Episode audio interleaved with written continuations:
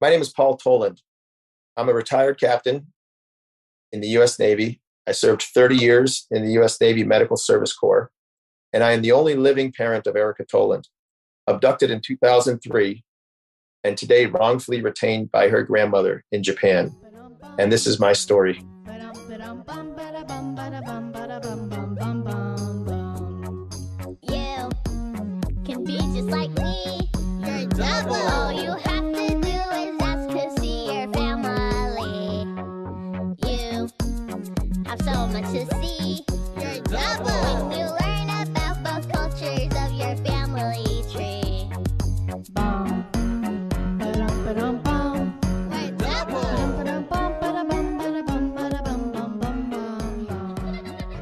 In this episode of Your Double Podcast, we are speaking to Paul Toland, whose daughter was previously abducted by his late Japanese wife.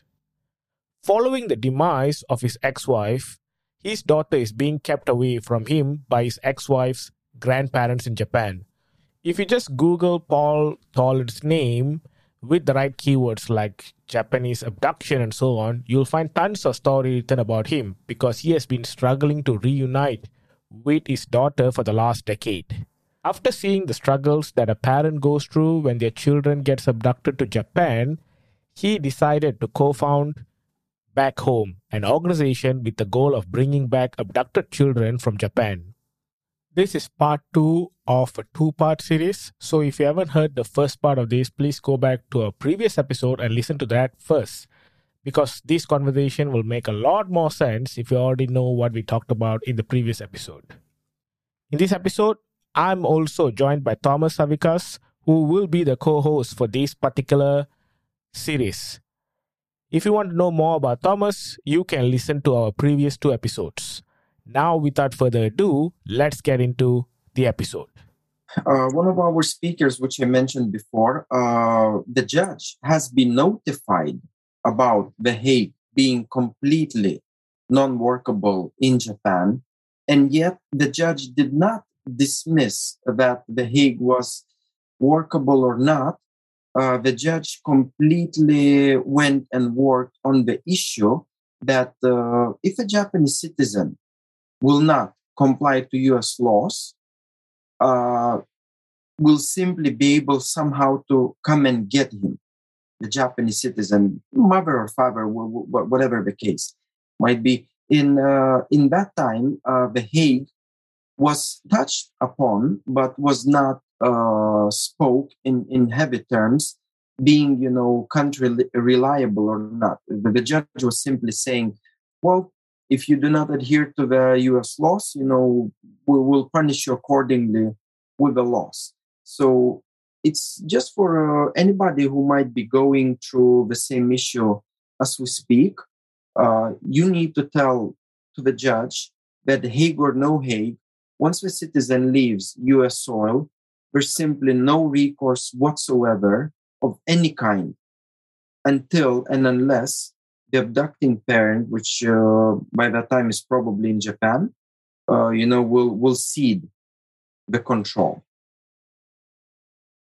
yeah, yeah, I, I, I hear what you're saying. Um, there's there's there's two pieces to that. The first piece is maybe the judge would have been convinced a little bit more if you've been able to submit the report on Hague compliance from the State Department that would show every single year Japan is non-compliant, but it doesn't show that because the State Department won't put that in there. So you don't have any backing from the government to actually say every single year, year after year, Japan is non-compliant that might make a difference with the judge. Um, and then even then, sometimes you're just taking your chances with judges who just don't seem to understand the international system. Sometimes you get lucky, sometimes you don't. So. And uh, I would like to I would like to add uh, a little bit on uh, you mentioned uh, being it uh, not dual crime. Actually, uh, in 2019, Justice Minister Kamikawa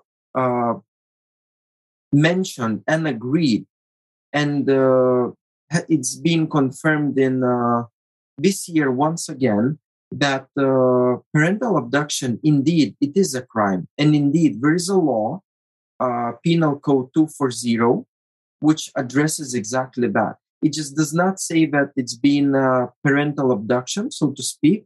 What the law reads, it's abduction of a minor. But uh, when they elaborated on the issue, you know, what kind of minor, in what kind of uh, circumstances, so on and so forth, it's been universally agreed that even though the parent will take uh, the child without the other parent's consent, that very article of Penal Code 240 will be and can be and should be used. Uh, and, and this, you know, removal of the child, so to speak, should be treated as, you know, plain and simple abduction and nothing less than that. Yet, uh, what has been, you know, uh, in the legal terms does not happen in uh, in the legalities in the courts in the police in the prosecution. They, they just simply disregard this article completely. Yet so so yet, so let me so, so let me explain that that that that we made that argument about that that you know child kidnapping is a crime in japan.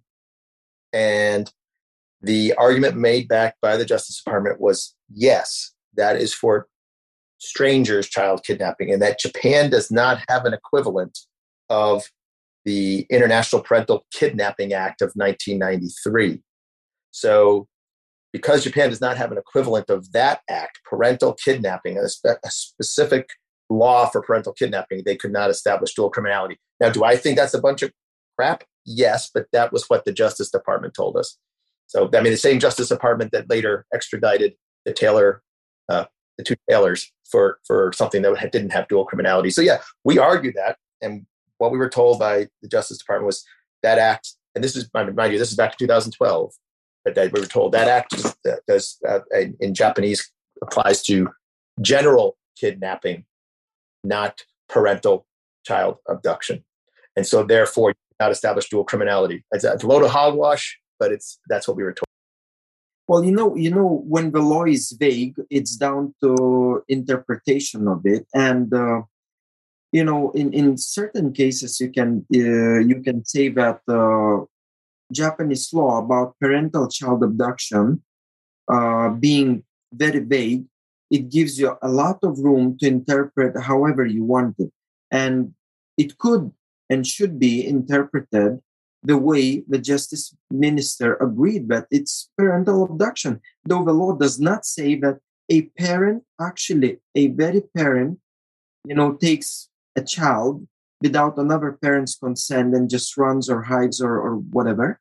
It, it, it's it's a abduction, uh, parental or not. It's still abduction, and and that should be classed as such because uh, when it comes to legalities in Japan, uh, at least uh, the way uh, the justice minister said, it shouldn't matter, you know, if it's parental abduction or Taliban abduction or abduction in Syria or Afghanistan, you name it, it's abduction nonetheless. So it, it shouldn't be a big deal. Who took the child? The child has been taken, and that's that. And well, uh, you, you, you, yeah, you express how it should be uh, interpreted and I fully agree with that. But um, but you know, if you have a State Department and a Justice Department, the Justice Department doesn't want to deal with it. They want the State Department to deal with it. State Department doesn't want to cause any international incidents. They don't want to bring attention to the subject. So if coming from their perspective, they're not going to interpret it. If there's room, if it's vague, if there's room for interpretation, they won't want to interpret it the way we want it interpreted. And that's just kind of the way it works, unfortunately. Well, it's it's very sad because I tested this system uh, with my very own skin, and uh, I was criminally prosecuted for the very criminal code 240 for parental kidnapping.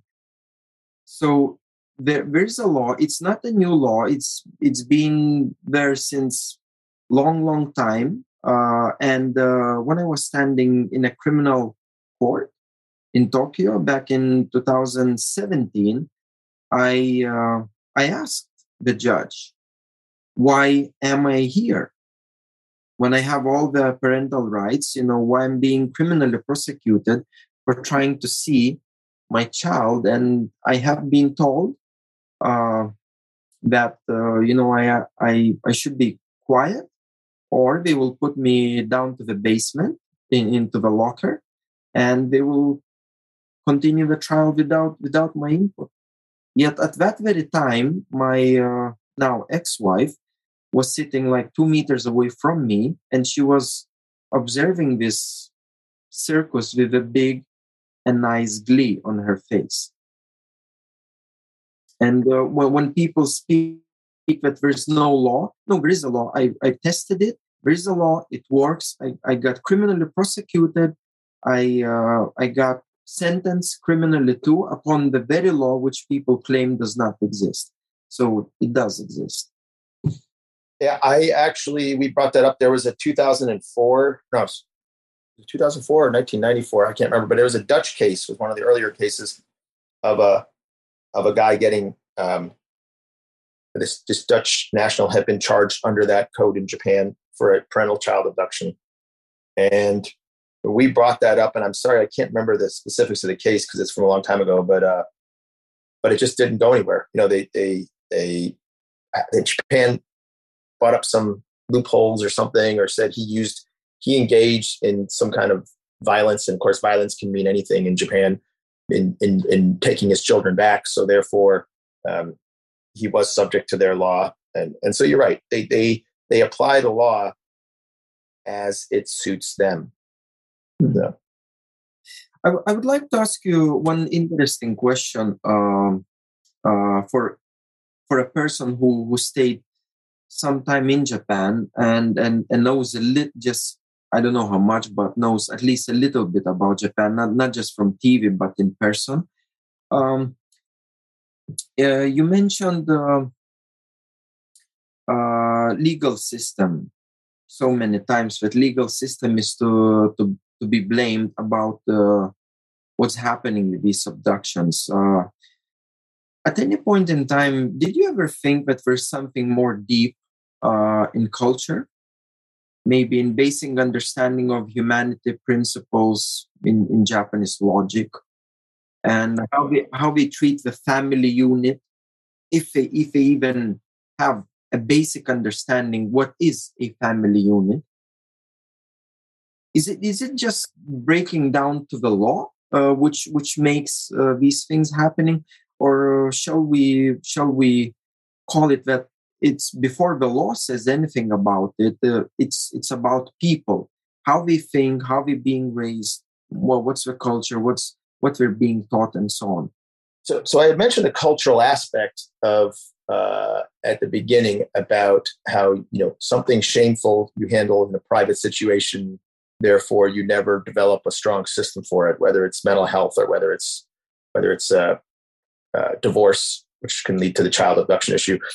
But you know they can. I've heard continually, and this is an interesting thing that uh, that a lot of people don't realize oh well it's our culture that the child should be with their moms the child should be with their with their mom because that's that's just japanese culture and actually it's not it's not so up until world war ii if there was a divorce the man always got the child because the children were considered property of the father. And, and even the wife was considered property of the father. So if there was a divorce the men got custody 100% of the time. Then you had the post World War II changes that were implemented primarily by the United States into the Constitution of, of, of Japan and, and into many aspects of their of their society. And we brought about the World War II era, 1940s, early 1950s, that yes, this the, the, nurture type thing that a child should primarily belong to the mother, and that was really implemented by the United States in the late 40s and early 50s into Japan. What happened then moving forward was Japan failed to evolve while the rest of the world evolved in this area because they didn't want to really deal with it and develop a strong system. So they failed to evolve uh, into things like joint custody because that evolution would take a lot of work. Um, I don't want to get too much into this, but in Japan, you have something called the Koseki system, which is your family registry. And based on that, you you you know, if a family divides in a divorce, the child can only be on one koseki or another. They cannot be on two different kosekis. They cannot be part of two different families. They have to belong 100% to one family, and that one family has all rights to that child. So the other side doesn't just lose custody, they lose everything. They lose all rights. It's as if that child is no longer theirs. And that's the way, and Japan has failed to adapt and adjust that historic system, the Koseki system, into modern day society also. So you don't just lose custody, you lose all fundamental rights of any kind to your child during a divorce. One parent has all the rights, the other parent has no rights. And that's a result of this historical system where a child belongs to either one family or the other, but they can only belong to one. Um, yeah, can both parents make decisions on the child? Yes, but only if the parent that, that has full custody of the child agrees to that. But the other parent literally does not have any rights. And it's it's a flaw in their system. It's something they have not, like I said, they have not evolved to, and I don't think they're going to in the near future. And failed failure to that's why it's hard to change their family law system because they'd have to change their entire family registry system uh, to to adapt to something like joint custody.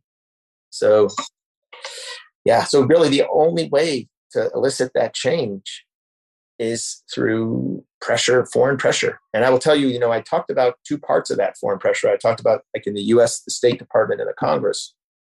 What I've not talked about yet is the press, and I can talk about that for a minute if you want. But but it's really the third leg of a three-legged stool. Um, if enough if enough press pressure is brought to bear by the press, it gets both Congress and the executive branch to act, but it also gets Japan to act. Public shaming is something that Japan really does respond to. Japan, first and foremost, does not want to be embarrassed or shamed on the world stage. They want to be thought of as a first world leader. So when they're shamed on a world stage, they do react. It is this public shaming that brings about the change, and the press is integral for that. Um, the press and the awareness that causes gets Congress to act. Um, in the David Goldman case, you know, he his case was similar to mine in that his only his son Sean was abducted by his ex-wife to Brazil, and then she passed away. And so it was similar to mine in that he was fighting against the uh, uh, uh, people who were relatives but not parents to Sean. But his case garnered so much press uh, and just caught fire at the right time that the State Department was forced to act and actually threatened sanctions against Brazil. And as soon as the threat of sanctions was just made, uh, Brazil acted and returned Sean Goldman, and David got his child back. So just the threat of sanctions was enough. Um, and so that's that's that's how important a lot of press coverage can be. And it's hard because we're we're fighting for press coverage in a world where there's so many other things going on. But sometimes if you catch it at the right time, catch the right issue at the right time, you can get some major press coverage. Um, as I know um, Vincent Fichot tried to get last year with his hunger strike during the Olympics, and it caught some caught some very good press and brought awareness to this issue. Awareness is is is is critical. Just awareness in general.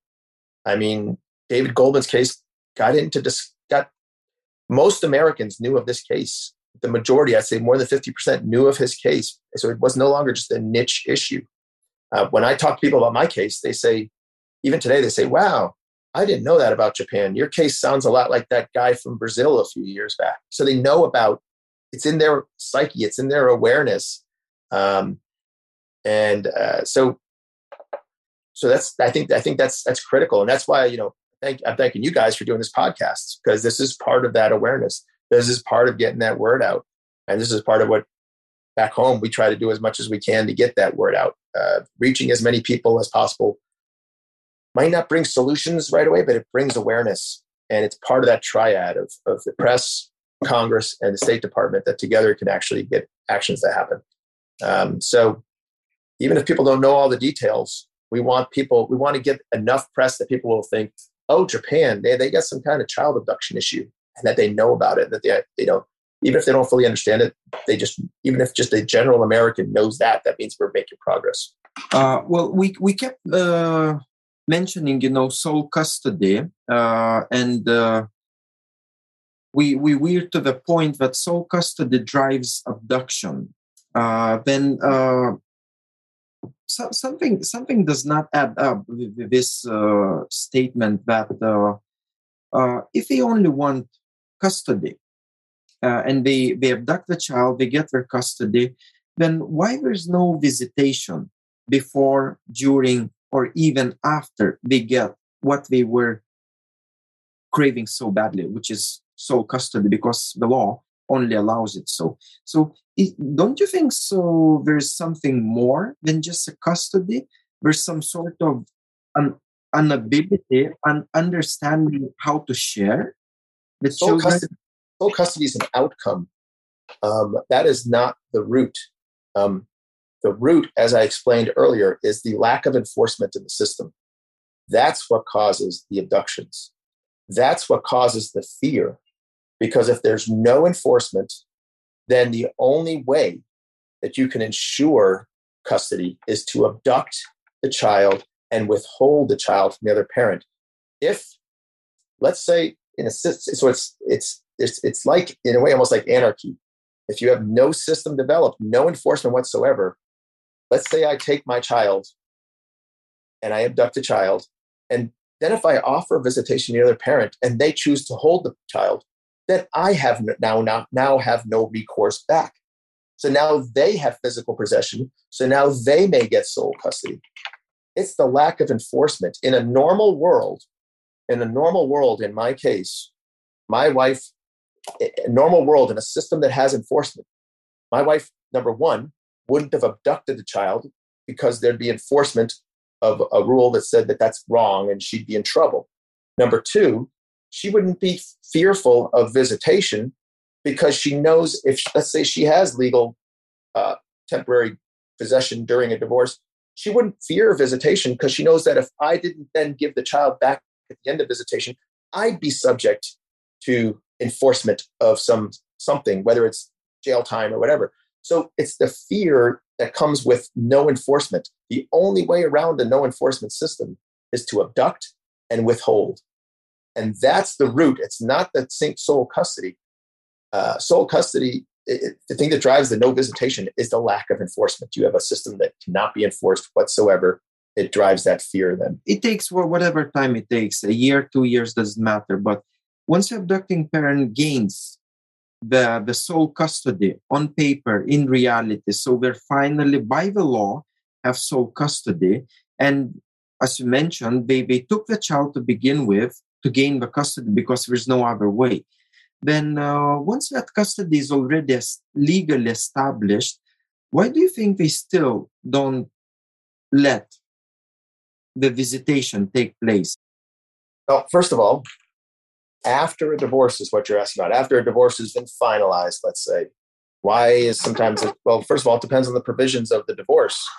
Um, but even then, who's going to enforce that provision of the divorce? Let's say the divorce allowed for visitation. Who would enforce that? Once the system is still not enforceable, so they can't enforce that visitation.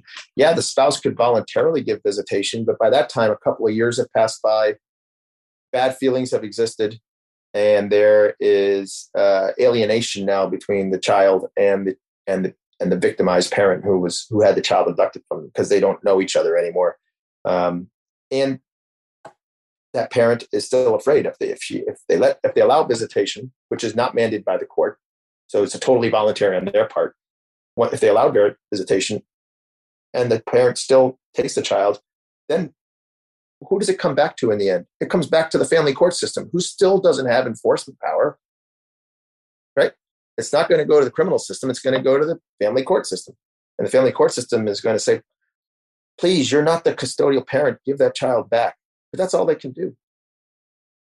Um, not only that, it's it's well, it, it, there's just a lot to it, but but I just don't I don't see it happening. It could happen if it's an amicable amicable divorce. Sure, I do know Japanese people who got divorced and, and both parents are involved in raising their child. It does happen um, because it was an amicable divorce. But in an, in an ugly divorce, um, one parent's going to think of the other parent as uh, um, no longer having any rights to the child. I mean, that's the other thing.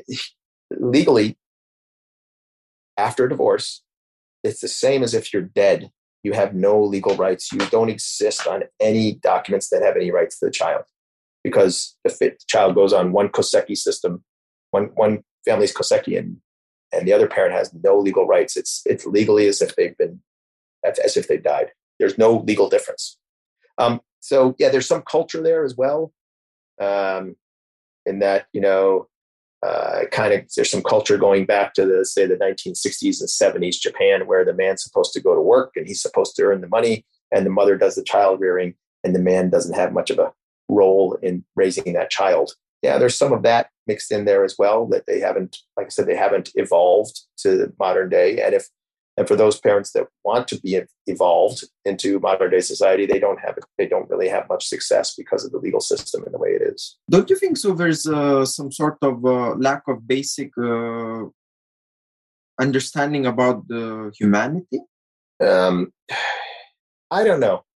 I don't know. I, don't know if i totally agree with that. Parts of it maybe but but i think if if my former wife had to go ahead and live within a structure that had enforced mechanisms to protect both parents' rights to the children, she would have protected um, Erica's rights to both parents. I mean, they would have, my rights would have been protected, and she would have abided by it. Otherwise, she would have been outside the boundaries of the law. In Japan, she's not outside the boundaries of the law, and the law encourages her to withhold Erica. And and you add to that, in 95% of divorces, there's there's already bad feelings between both the parents. There's they're already not happy with each other. That's why they're getting divorced. They already think the other person's a bad person. That's why they're getting divorced.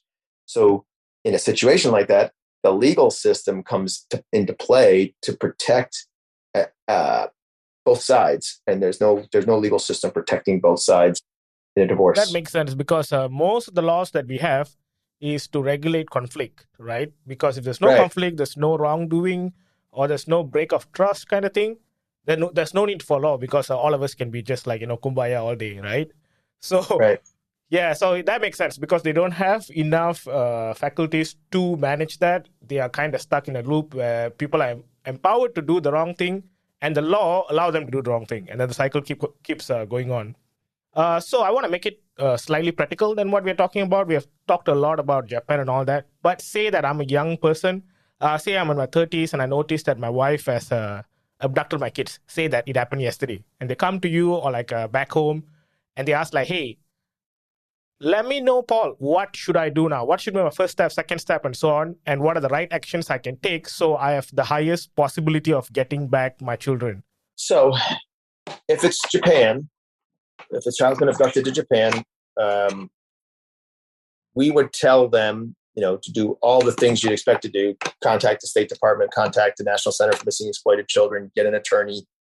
Um, but also, um, if it's a very fresh case and and and uh, uh and you have a legal document in hand, you know, see what you can do to try to get them returned uh, by flying over there or whatever. I mean, I, I I don't encourage vigilante justice, but if somebody has, but I do encourage um, that parents use every means possible legally to get their children back. And um, seen that I, I, the only successful cases I've ever seen is is when somebody actually intervenes and, and gets and, and physically takes their children back if they have legal custody and and they manage to to get them back. Like like like if Chris Savoie had been successful, um, his children would have been back here in the U.S. because that was the legal place for them.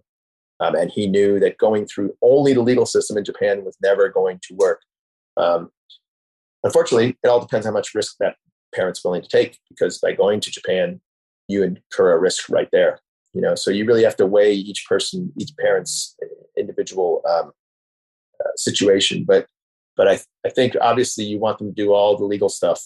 Um, and if if if if going and getting the back is legal, then they need to go and get the back and not just fight it from this side of the ocean. Yeah, sometimes you're on the clock. You're you're on the clock uh, uh, because you have an opportunity where that child you might have a legal legal custody of that child or something, and the other parent doesn't. So you really do have a strong legal case at that point.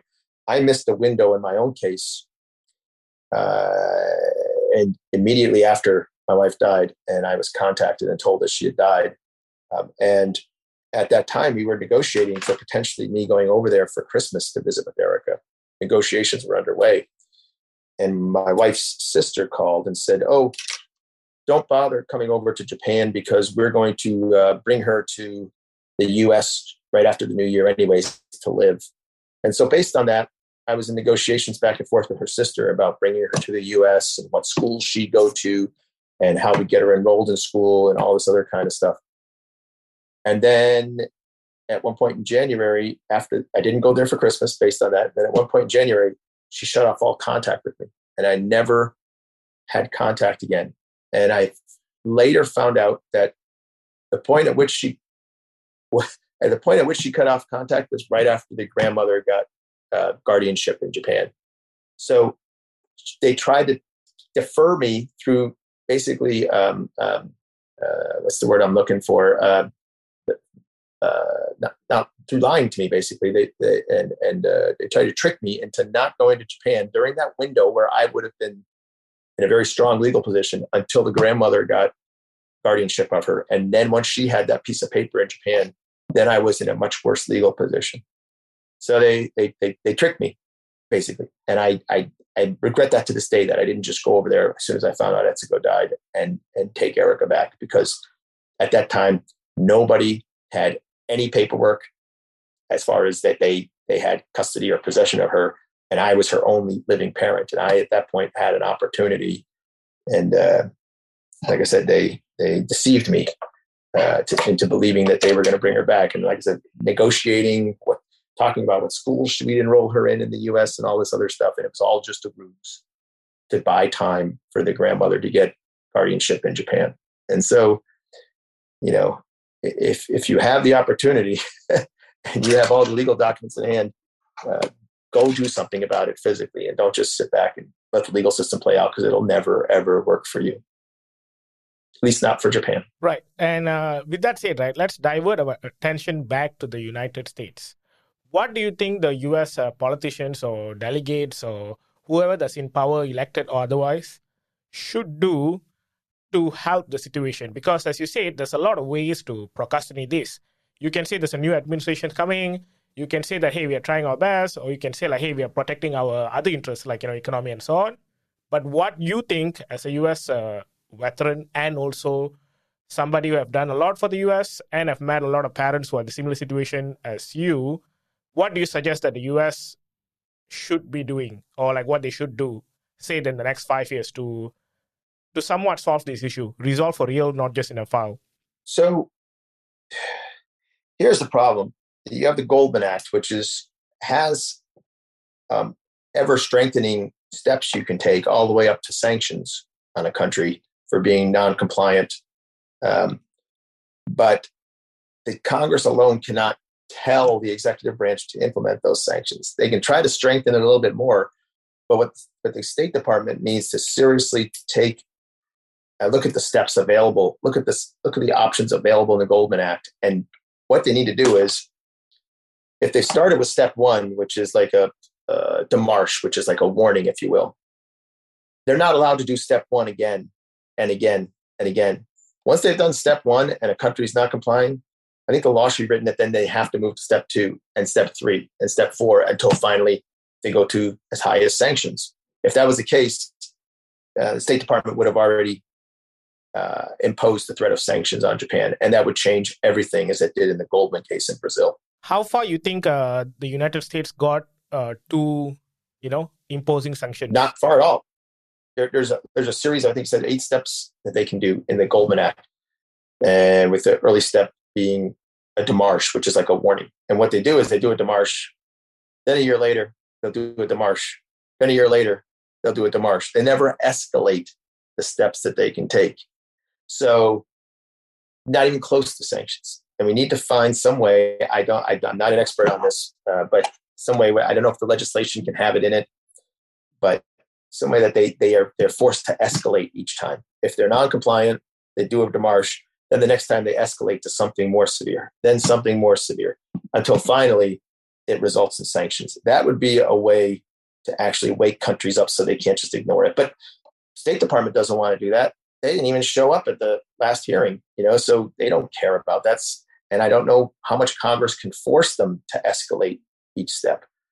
And that's kind of where the dilemma we're in. I mean, uh, uh, in a perfect world, we'd have a law that escalates each time to a higher and higher and higher, more strong reaction. But we don't have that right now, and I, I don't know if we can. I don't know if Congress has the power to do that. What about what about the U.S. You know, I don't know, State Department, Defense, CIA, wh- whoever is in charge, and in Japanese skies uh, just sends a message uh, to North Korea that for 15 minutes the skies are open. Uh, wouldn't be that uh, a big enough uh, sanction? That kind of stuff's not realistic. Uh, you know, we've had a lot of things that, that we've tried that we know are not realistic. Um, we got to stick with the realistic stuff. the realistic stuff is work with Congress and work with the press and awareness to get both the State Department to react and Japan to react. Public shaming, publicity, um, those are the things that do it. I mean, the, the, the Depart- Department of Defense, it's not their issue. Child abduction is not their issue. They're going to defer to the State Department because the State Department is the branch of government that is in charge of this issue. Um, every time I've, you know, I was in the military for 30 years, and every time I tried to engage the Department of Defense, it was uh, let's let them that that that needs to be kicked over to the State Department because that's their issue. Just like just like uh, buying weapons is not State Department's issue; it's the Department of Defense issue. So they, they have their own lanes, and, and so I don't think Department of Defense or anybody else is going to do anything. The two the two main branches of government involved in this are the State Department and the Justice Department. Yeah, and if someone is listening and then they say like, "Hey, what Paul is saying is true," I want to send an email to someone at State Department, or I want to do something. What can people do? Like, who, who do you want them to reach out? Like, give us a name or or something, because the State Department can be like you know hundreds and thousands of people, right? Because there's a lot of people there. So, which department, which person, or which elected official that we should be emailing? Yeah, so you know you can get in, and uh, I don't know if you can find the contacts, and I don't know if I'm allowed to necessarily give out government email addresses on this podcast, but but the key the key people the key people are, you know, the, the, director of the Office of Children's Issues, and above that is the Assistant Secretary for Consular Affairs at the State Department, and above that is um, the uh, they they fall under another branch. Uh, I forget what it's called. I, I got the whole I have the whole thing laid out somewhere. And uh, but as an individual, you're not going to get anything from the State Department. What you need to do is contact your local congressman, uh, and and and if we have enough congressmen that are aware of this issue and that are outraged by this issue, then that will prompt the State Department to act. So go to go to find your local congressman. Also contact us at BACHOME. Uh, we're at uh. Um, I don't want to giving out individuals emails over uh, podcast, but um, but like I said, www.bachome.org um, is one way, and we will then work with you more on getting you linked up to your local congressional representatives and your senators and things like that. And and uh, that's usually the way that we've tried to tried to work this. Yeah, in line with what you said, right? Who are the people that publicly trying to fight this? I mean, I know BACHOME is, but I mean like elected officials or congressmen, congresswomen. Who are the people that actually uh, have their attention on these particular issues? Championing uh, the, the, the, champion of this in, in Congress is Congressman Chris Smith. Like I said, every, every he's always been involved. Um, you know, Congress rotates quite a bit. So we have a few senators who are championing it uh, and have championed it in the past, like uh, Senator Dianne Feinstein. Uh, but uh, so it really varies because Congress rolls through a lot. We uh, we've engaged um, Congressman Adam Smith, who's the chair of the of the uh, um, the House um, Armed Services Committee. We engaged the chair of the House Foreign Relations Committee all of those people are, are key players. Uh, but, but like I said, I, I don't know if, uh, you know, I'm hesitant to give out email addresses here because uh, there's so, so many of them on the State Department side. You know, there's, there's a dozen key officials who are involved in the issue. So at the State Department that are involved in this issue, a few at the Justice Department, and um, a number of congressional representatives on both sides in the Senate and the House. Congressman Smith, obviously, is our primary champion. Try to get their staffers involved in the issue, their congressional staff, because you're not going to input right away to, and if you get them interested in the topic, they will get their congressman interested in the topic. Um, I had a when we first got a hold of in Jim Moran's office, it was through one of his staffers um, who we had a hallway conversation with, and he got really interested really fast, and and we worked with him daily, and then he eventually pushed the idea up to Con Moran, who then interested and co-sponsored uh, House Resolution 1326, and that's kind of how it works. It works through your congressman's office, your con- the congressional staff there, and uh, and getting them interested in it because they probably don't. They, they, too are not aware of the situation. Yeah, so, Paul. Uh, something that I wanted to ask you, uh, like you know, later in the conversation, is that uh, your child now is 19 years old, so soon she will get to decide whether she wants to meet you or not. Uh, did she try to reach out to you, or is there any communication or anything like that? She has not. Uh, I sent her. Yeah, I, I sent her birthday. Birthday gifts recently for her birthday, and I will be sending her uh, a bunch of um, uh, Christmas presents for her coming up as well. And uh, um, you know, I don't know for sure that they don't that they still live in the same location or not, but um, I'm I'm hoping they do, and hope that she gets them. They don't. They do not get returned at this point. So, and I know that in the past, from through a private investigator, I've received confirmation that she gets them. So I don't have a. So I don't. I I don't know if she's still getting them or not, but I still send them, and I always put my contact information in there for her, and hope that she can reach out to me someday. But it's hard because a lot of parents, a lot of children never do because of the way Japanese society is. It's it's um, it's much harder for them to to reach out and make that make that uh, effort because it's it's just something in their internal to their society that I don't know too many parents whose children have reached out to them even after they're even after they're grown or yeah so uh, do you have any knowledge uh, if your daughter obtained the I do US not passport? have any knowledge. Um, she has until the age of 20 in Japan to decide between Japanese or US citizenship. They allow you to hold dual citizenship until then. And at the age of 20, then she has to make a decision between one or the other. Um, I know that on her 18th birthday, the State Department uh, sent her an email outlining her rights as a U.S. citizen and her rights to obtain a U.S. passport if she wants. But I do not know whether she got one or not. And you don't know that she got it not because uh, the State Department is not telling you. There's simply no such information. No, nobody's withholding that information from you. Correct? So they're not talking to the State Department.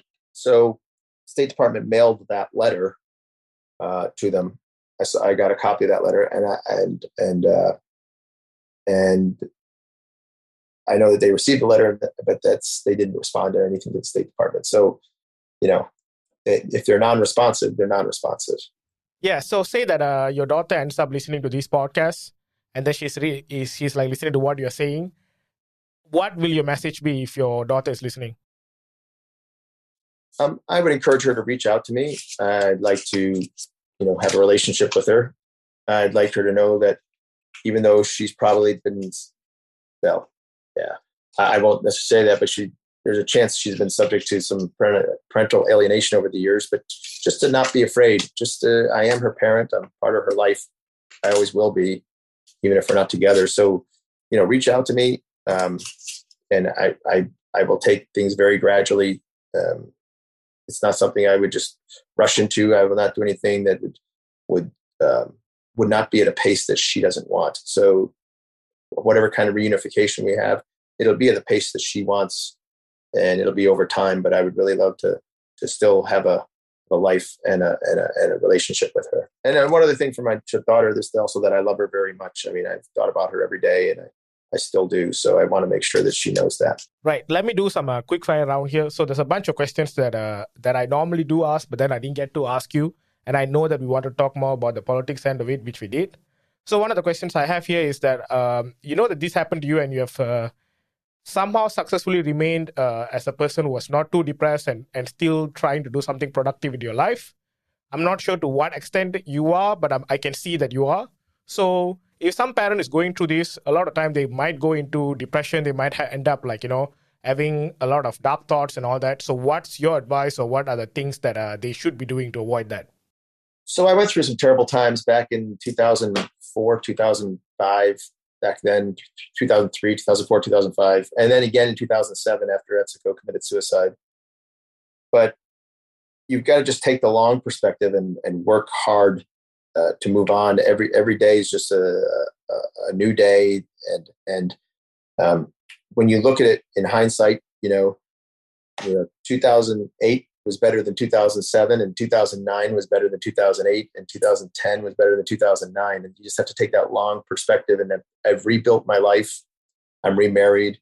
I have two stepchildren who are now grown, but I was with them through their teenage years. Um, and so I just have a, I really um, enjoy my life. I do still have this void in my life of, of, of never having a relationship with Erica, but, but you can move on with your life and you just have to take it one day at a time and be strong um, in your own way and, and find some things to take your mind off it. I would, I, I, I think that helped me a lot in the early days. During the week, of course, I had work but on the weekends, you know, I had I had to get involved with some extracurricular activities um, that would take my mind off it. Otherwise, I'd just be sitting at home sulking all weekend. So I you just have to keep busy. I think keeping busy. And one of the ways I kept busy was through these efforts that we're talking about right now. I mean, a lot of us parents say, you know, when we get together, we don't have the opportunity to to parent our child, but doing some of these activities and, and working toward uh, getting our child back and the many activities we do through the BACHOME organization is kind of our form of parenting because it's it's it's all that we have of our children and it's and it's what we're uh, it's, it's what gives us purpose in our child's related to our child's life and the most important thing is if you can do something like I mentioned with the Jason Nitz case or a number of other cases where we've helped prevent abductions, that is so rewarding you if you prevented an abduction, you saved another child from. You helped. I wouldn't say you entirely did, but you helped. You contributed towards saving another child from the same fate as your child had, and I think that's that gives a lot of meaning to what we do. The United States do know that this is a big issue. They're aware of it, but they're not doing anything about it to maintain a business or economical diplomacy with Japan. Is that correct, or is that not correct and what's your view based on that so i think uh, you know i think the fact that it, the fact that this resides this issue resides with the state department and not with the justice department is is a problem in itself because the state department's mission is to um, is to preserve relationships with other countries. And them having the child abduction issue as part of their portfolio is is is um, is it sort of runs against that mission because our issue, if it's done right, causes conflict with other countries, and so uh, not physical conflict necessarily, but diplomatic conflict, and so the fact that you give a, it, it, whereas the Justice Department, their mission is to enforce laws. That's where it belongs. You're enforcing laws. Uh, State State Department doesn't should not have this mission because it's in conflict with their primary mission, which is to make, make for good relations with other countries and not to cause conflict with other countries. So, so I just think it's misplaced uh, within the government, and that causes a lot of the problems right there. Right, and also if you look at uh, organizations like United Nations and all that, they are not doing anything about it. They are not even talking about it when it comes to like abductions in uh in Japan, and it's so rampant when you look at like even parents outside the US, like we have Tomas here from Lithuania, his kid is abducted as well. So we know that this is a global issue, but the United Nations and the organizations who have some kind of influence on this are not saying much or doing much. Why do you think that's the case? I think when you get into the issue, and one of the reasons, when you get into the issue of global international parental child abduction, it is such a wide issue that um, I'm not sure the UN has the resources to attack, to, to, to really work out every single country's issues. I think they should focus on the issue writ large. But um, you know, we at BACHOME do not deal with every country and, and, abductions to Japan by you know or abductions to other countries because it would dilute the mission we're on. And uh, you've ever you've heard the saying, you know, um, if you put a piece of paper under the sun, it's going to get hot. But if you put a magnifying glass in between the sun and that piece of paper, the paper will catch fire. And that's kind of why what we think about Japan. We want that magnifying glass on Japan so we don't dilute our efforts because it's such a big problem globally. We understand, and it's, it's just a huge problem. Um, and I don't think we could solve the problem globally, but I also don't, you know, don't know if the United Nations can solve every single country's issue either. They they really have they can they can put out proclamations about how bad child abduction is, but in the end, they don't really have any enforcement. They don't have the strength and the power that the United States has. I mean, uh, to, they might have the ability to shame countries, and I and I I hope and wish they would. And they don't, but but um, I really think that I really think the issue uh, lies with the world superpower. I think we're the ones in the U.S. that could really make a difference. The, the UN does shame China, you know, with Uyghurs and and whatnot. So even though they don't have a physical manpower to enforce it or uh, you know to, to, somehow you know work on the issue they they sure have enough data and they can read the data aloud in, in their sessions and let the world know that china you know put a million uyghurs in, into concentration camp. Meanwhile japan abducted 200000 children. That that isn't a big that isn't the big you know resource uh, uh, you know require uh, requiring uh, thing. We, we just don't speak I would, I would love I would love nothing more than them to put a, a kind of pressure on uh, Japan specifically um, but you also understand there's a lot of other countries too who are um, who have their own problems uh, with child abduction. And so but yes we would lobby, we BACHOME organization would lobby them to uh, to put pressure specifically on on uh, on on on Japan. But you know, but I don't know if they would call out one specific country. I would love it if they would, but uh, I think there's a lot. I mean, there are a lot of other countries who do a lot of Saudi Arabia, India, Brazil that have a lot of problems with child abduction as well. And so, you know, maybe United Nations could call out and embarrass the top abducting countries, and I, I, would be all for that, and I would hope that they would and could, but but it's uh, it's hard. It's hard to get the UN to move on anything. The UN moves on Uyghurs because it's a good issue for the United States. The United States pressures them to move on it, and so do other countries. And and you know, with the child abduction issue to Japan, yeah, you know, Prime Minister Macron has got involved at his level, and Prime Minister Trudeau has got involved at his level. But we have to get the United States at, at the presidential level involved, and we can't even get the State Department to show up for a hearing in Congress on it. So, you know, it's it's it's uh, it's very hard because Japan is a is an ally in an area of the world where you have a lot of non-allies like North Korea and China, and so unfortunately that that overrides our children many times as much as we as much as we want them to solve these issues, they they they choose they choose uh, they choose relationships with good, maintaining good relations with Japan over their U.S. citizen children and the wealth, welfare and well-being of those children. Well, U.S. Uh, lectures uh, Russia, North Korea, and uh, China are basically that that little corner of Asia about uh, human human rights and abuses. Uh, I wonder why why somehow magically US manages to skip Japan on this very topic. Yeah. I don't wonder why. It's very obviously obvious. It's very easy for the US to criticize um, countries that are not allied countries. Uh, it's very easy to criticize Russia. It's very easy to criticize China. It's very easy to criticize North Korea. It's not so easy to criticize Germany. It's not so easy to criticize France or Great Britain or Japan. It's harder to criticize your allies because you need them I mean, we need them. We've got we've got a hundred, you know, we got tens of thousands of troops stationed in their country.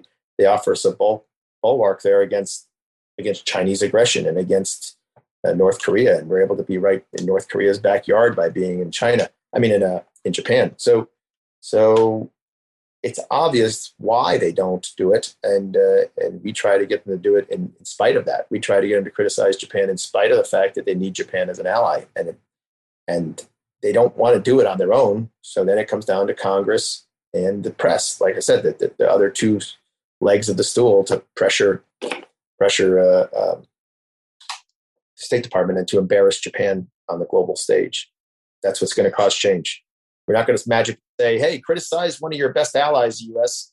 over. It's, it's just not going to happen unless they're pressured from external forces to do that. Uh, in, in reality, US having you know number one and number two and number three and whatever top steps uh, over Japan, uh, you can criticize them as much as you want. Japan does not have anywhere else to go. There's, there's no other country with which we can ally uh, to, to, to be where we are today. You, you, you think they should, and I think they should, but they don't. That's the reality. I've been with it since 2003.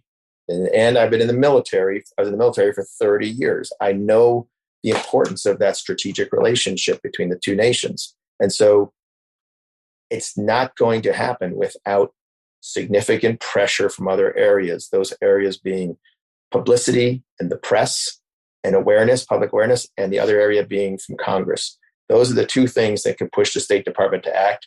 They're, that, that they Congress, like I said, with the David Goldman Act, they didn't want to criticize or do anything to Brazil because Brazil is an ally. But the Goldman Act, the, uh, the David, sorry, the Goldman case got such a high amount of publicity and such a high amount of pressure that from Congress that that just that that, that the State Department made the threat of potential sanctions, and that was enough to instantly change the approach by Brazil, and they gave back Sean Goldman.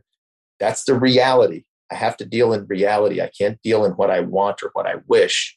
I have to take reality as it exists and try to do the things I can to change that reality.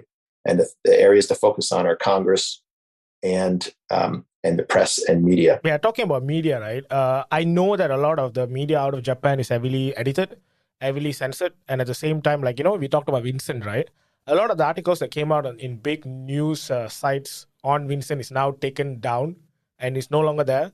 And I'm wondering why is that happening? Like why uh, these big sites are working with Japan to take down uh, these I, articles? I do not. Tomas may know more about that than me. I know, you know, I've I've had op-eds published in the in the English Japanese press, like the Japan Times, which is not like the Yomiuri Shimbun or something. It's not a major Japanese, but I've also had, you know, when I went over there in 2015 and I, I brought a case in Japan and it got a lot of publicity in Japan and it was, it was, uh, you know, I had, I had people translate it for me and they pretty accurately reported it um, in some ways. In some other ways, they softened it a little bit, but, uh, but I don't know about uh, this censorship of Vincent's cases and bringing down press sites. I haven't heard such a thing, so I'd have to defer to other people who are more familiar with that. Hey, Paul, thank you so much for taking the time to be in this particular podcast. Do you want to give out some details to our listeners so they know how to reach out to you and even uh, some ways to reach out to BACHOME? I am the co founder of Bring Abducted Children Home. It's a nonprofit organization dedicated to the immediate return of internationally abducted children who are being wrongfully detained in Japan. We also strive to end Japan's human rights violation of denying children unfettered access to both parents. We're a 501c3 nonprofit organization, and you can go to our website at www.bachome.org. That's B A C H O M E.org. You can also reach us by email at either my, my BACHOME email address, which is P as in Paul and my last name, Toland, T O L A N D, at bachome.org, or you can also write to bachome at bachome.org. All right, Paul, thank you so much for being a part of this particular podcast, and I appreciate you taking the time to be here and talking to our listeners. Now, I would like to remind everyone that our goal here is to share knowledge with you guys and show that you're not alone in this. With that said, if you need specific legal advice, please get your own independent advice from a qualified legal practitioner. If you're a minor or if you happen to have difficulties in understanding certain parts within this episode, please approach a responsible adult or someone knowledgeable in these topics and ask them for clarifications. We have done our best to make sure that it doesn't offend anyone. And if you have further questions or comments or feedback regarding Find My Parent or this interview, you can always email me at sk at findmyparent.org. If you're someone who got separated from your own parent and would like to find your parent again, please go to findmyparent.org and fill out your details. With the help of our smart algorithms and matching technology, we hope to help you find your alienated parent again. If you're part of an NGO or even a private company passionate about this topic, please reach out through the contact us page in findmyparent.org and we hope to work together with you. All right, folks, that's it for this week. Speak to you next week. Take care till then.